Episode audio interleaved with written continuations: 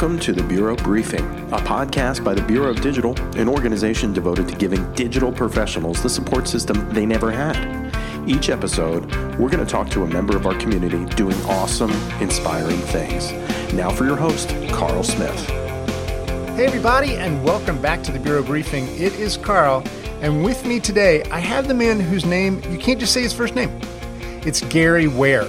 It just pulls you in. Now, Gary is the Chief Strategy Officer at Tower 33. He is an improv comic and he's the founder of Breakthrough Play, which may be my favorite company of the year as I started looking around on there. So how's it going today, Gary? I'm doing fantastic. Um, how are you doing, Carl? I'm doing well. And anybody who knows me will be impressed that I said well instead of great. Ah, that's awesome. Uh, I almost said effing fantastic. Uh, so I had to censor myself for a, a You can second. do that. We need it. We need for the ratings, Gary. Yeah, drop some f bombs. You're going to have to drop some, and I'll clean up the collateral damage. Don't even worry about it. Well, now you're going to be joining us in Vegas at Digital PM Summit. Pretty cool. yes, I'm, I'm super Excited. excited. And uh, I'm going to have to contain myself to stay just within the the boundaries of uh, the the summit and and try to avoid any casinos. Uh, but I'm extremely excited. Well, and there are some pretty amazing uh, stand-up places around there too. I mean, some- Exactly. some pretty good comic shops over there.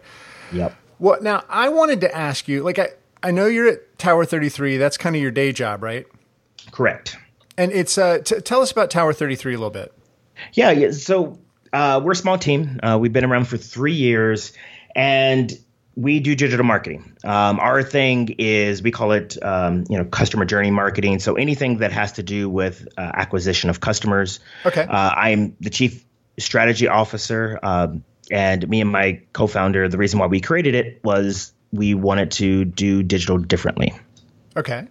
So how do you do digital differently? I think one of the big things um, how we approach it is, and we hear this all the time. You know, consumer first, consumer first, consumer first.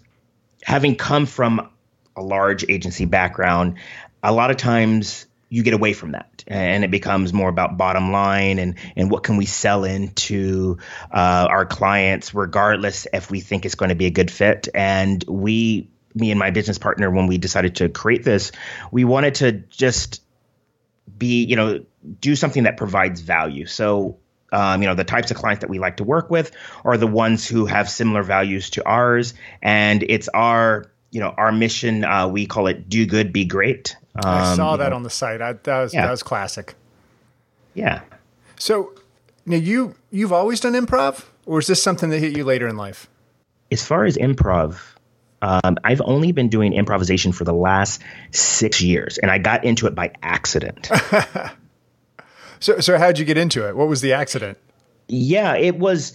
I didn't like Toastmasters. I wanted to be a better public speaker. I took Toastmasters, and don't get me wrong, uh, Toastmasters taught me really good foundation as far as delivery and whatnot. It's just I felt so anxious and so stressed out going to these meetings because I felt like I was being judged, and I wanted to be right, and I didn't want to make mistakes. Um, yeah, and it was just so nerve wracking. And then a mentor of mine said, "Hey, Gary, uh, what about improv?" And I thought to myself, I'm, I don't think I'm funny. Um, I'm not like a Wayne Brady. Uh, I'm not a Drew Carey. Like I, that's not me. And Right. he said, just, just give it a shot. Give it a shot. Um, I'm confident you're going to really love it. It's not what you think. And yeah, I did. And I fell in love with it. It like became my anti-drug. I wanted, like, I wanted to do improv all day, every day. And the magical thing about improv and I bring it to you know the work that I do when I uh, do improv workshops with companies is it allowed me to improve every aspect of my life and and I'm not exaggerating. So and I will say Drew Carey could be the poster child for not being funny and doing improvs. You were being very nice to him. Yeah, yeah. Uh, Wayne Brady, Ryan Stiles, those guys hilarious. Yes, yeah, they are. Drew, meh, not so Nah, much. Not so much. So, so every aspect of your life. So give Yeah. me an example of that. Like, like how does it help you in the morning? Like when you're just getting up. Yeah. So before I talk about that, uh, I want to premise it by saying, in order to do improvisation, I had to learn some principles. I'm not going to really give away all the principles, but there are certain principles that improvisers learn that allowed them to do magic on stage by like being witty and making things up.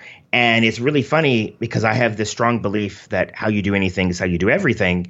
And so it's not like once I was done with improv class or improv performing, I could just turn that off Right. And so I, you know, one of the you know principles of improvisation is you know fail fast, um, and and that just means that you're going to make mistakes. Mistakes are going to happen, and you just got to just go with the flow. And so you know, think about you know, Im- you asked me, you know, how does improv help me in the morning? Well, a lot of times I like to have a very, you know, this is the things I'm going to do. You know, you you talk about you know, like you read about productivity and they talk about planning your day out and having some things that you want to do. Well, I'm a new dad. I have a, a three month um, year old, and as much as I like to have structure, I have to be willing to be agile and and be willing to be flexible. And that's again, you could be very rigid and just be um, cynical and and mad when things don't go your way, or you can just see everything as a gift and be willing to shift. Well, and if you've got a three month old, then improv, you have got a great audience there. yeah, exactly. Uh, he, my son, thinks I'm the most funniest guy ever, and I, I hope that stays that way. But from what I hear, um, I only have a few more years of that, and then it's not. He's probably not going to think that I'm that funny anymore. Well, now I would say you probably have until seven, maybe nine.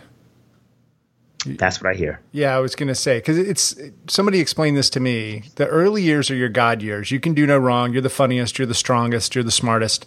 Then you go straight from God years to idiot years.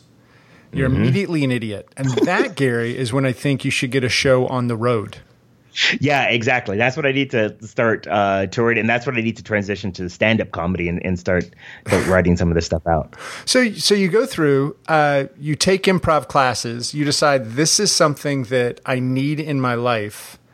And then what happens next? Do you start doing improv comedy or do you dive into breakthrough play? Yeah, I started doing shows. Um, and at the same time, uh, so I auditioned and I got picked up uh, for uh, from a number, number of theaters here in San Diego. And at the same time, because I was such a fanboy of improv and like how it made me feel, I started taking it to the games that we were playing, started taking it back to my teams. And you know, I've always led uh, you know teams uh, within digital marketing, some big teams, some small teams, and those games that you know were just fun games that I was just like, hey, we should play this just to break up the monotony of the day actually started making our teams gel better. You know, we were listening better. Uh, we were being more creative. Uh, performance started improving. We were more engaged with each other and with our clients. And it's, you know, as I've been doing this uh, for half a decade now, and I really geek out in the science of this, um, I thought it was just like a coincidence, but there's no coincidence uh, in the science that goes behind why this works. I can tell you that we had what we would call a culture call at, at nGen, my company. And if we did not have a moment on this call, which was just the team and the client before we took a check, before we signed any papers, if there wasn't a moment of laughter, we normally wouldn't take the project. If something Agreed. didn't happen in those 30, 45 minutes that we could look back on and go, no, we, we share something. We share a sense of humor. We, we thought that was funny the project is going to suck. You know, because this nothing bad has happened yet. What happens when things go bad? yes, yeah, exactly. And one of the things that it it taught us, it actually made us closer. And the one thing that I realized looking back was nothing changed. Clients, we're still clients. Um, you know, we had good days and we had bad days, we just had a different perspective. We saw it differently. And um, another thing that we did that is really funny, we had a client that was a terror. Um, and it like now having my own agency, we can be a little bit more selective with clients. But you know, back then, you know, you worked on the accounts that you worked on, and and this account, the client um, wasn't the nicest to us. Um, I personally thought that that person, you know, saw their agency as, um, you know, their scapegoat, and you know, they. I felt bad for them because they were in a tough spot. You know, the company wasn't necessarily doing that great, and they were under a lot of pressure. So we would have calls, and before us, you know, playing improv games stuff like that, it would just be we would end these calls just feeling so exhausted, so beat down. And we played a game um, during one of these calls, and it actually, when I saw this study later on, I realized uh, that it wasn't.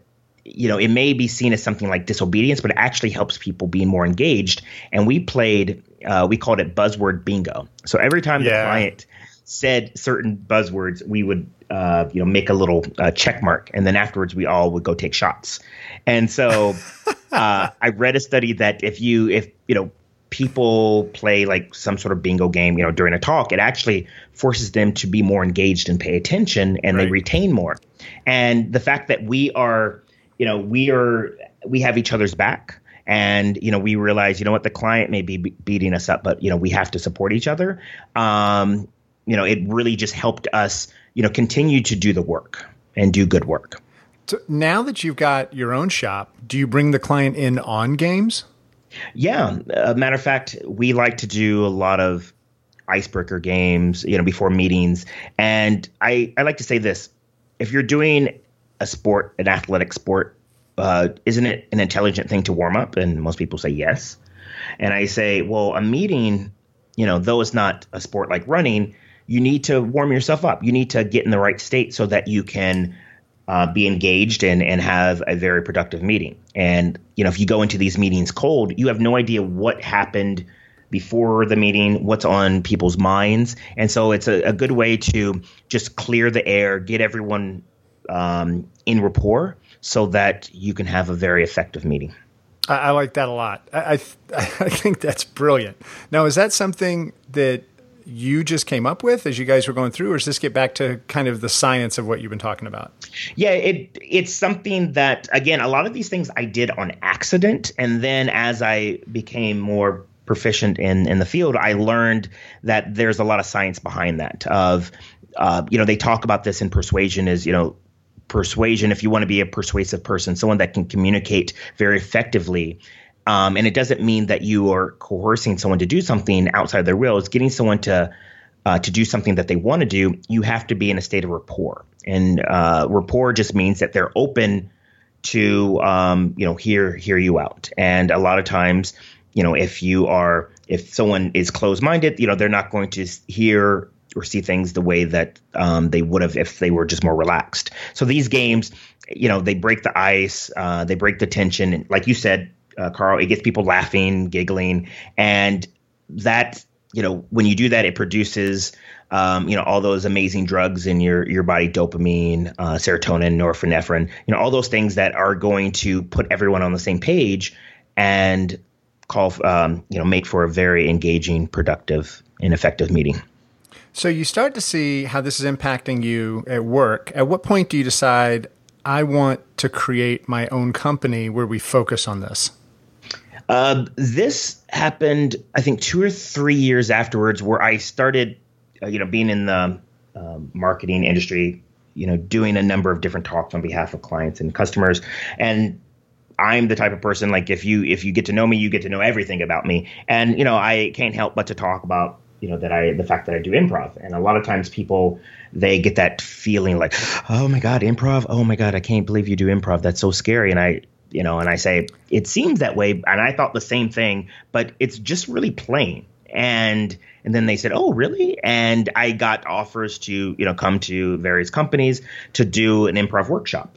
And the reason afterwards, you know, when I do the debrief and I talk about, you know, we we recap and and talk about the experience and, and what they got from it, and I kept getting the same feedback over and over again.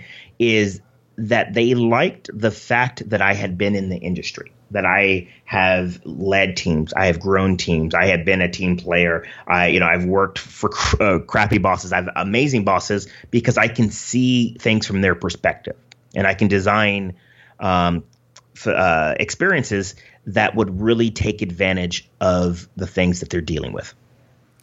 So when you're going through this and you're doing the workshop, I know that one of the things I've heard you talk about is the breakthrough moment.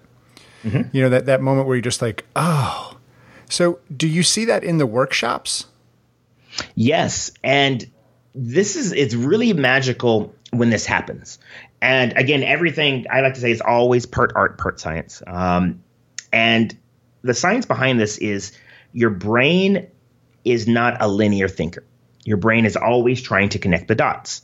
And if you set up an experience that will allow you to focus on an area that you're trying to work through, and it's in a very playful manner, you're turning off your judgment part of your brain and you're opening up the your prefrontal cortex that is responsible for creativity and imagination and your brain will immediately start to make those connections. Um, that's just how the brain works works. And those breakthrough moments that I talk about is when we, you know, set up a game, set up an environment that is dealing with a challenge. Normally, if you're going to talk about, you know what, we, we need to work on communication. We're not open and uh, we're not open communicators. There's a lot of uh, bogarting and stuff like that. And if you just normally had that conversation, people are going to put up walls. They're going to be defensive because they're protecting themselves. However, with these experiences in these games, they're just silly games that to the player, it they just think it's unrelated to anything. They're just having a great time, and then the magic happens when you do the debrief. Um, after we play the the game, um, I asked a number of questions. You know, um, how was that to play that game? Anything come out from you? And more importantly, how can you relate this back to your day to day job or, or whatever the scenario of the experience is? And that's when people start saying, "Wow." Uh, the cool thing is they start seeing it from a different perspective. And then that's when you see something from a different perspective, you're open to a new possibility. And if they're doing this with people that they work with, there's probably a new level of connection and a new level of care. Exactly. I, I know that when, for a distributed team, when you have those moments, those annual retreats or whatever, there is a period when you get back to work of improved productivity because people aren't seeing pixels anymore. That's that's Larry. He plays trombone, right? Yes. It's not really Larry. I don't know a Larry. I know people that play trombone. But Yeah, yeah, exactly. But it's one of those things. You're like now you're working with a human being, not with a coworker. Mm-hmm. Exactly. And you're going to have more empathy for them. You're going to um you're going to see things from their point of view and the things that might have irritated you or, or made you feel uh, resentful, you're going to you know start to see it differently, and that again is is why this happens. Is when you have a peak emotional experience, a PEE.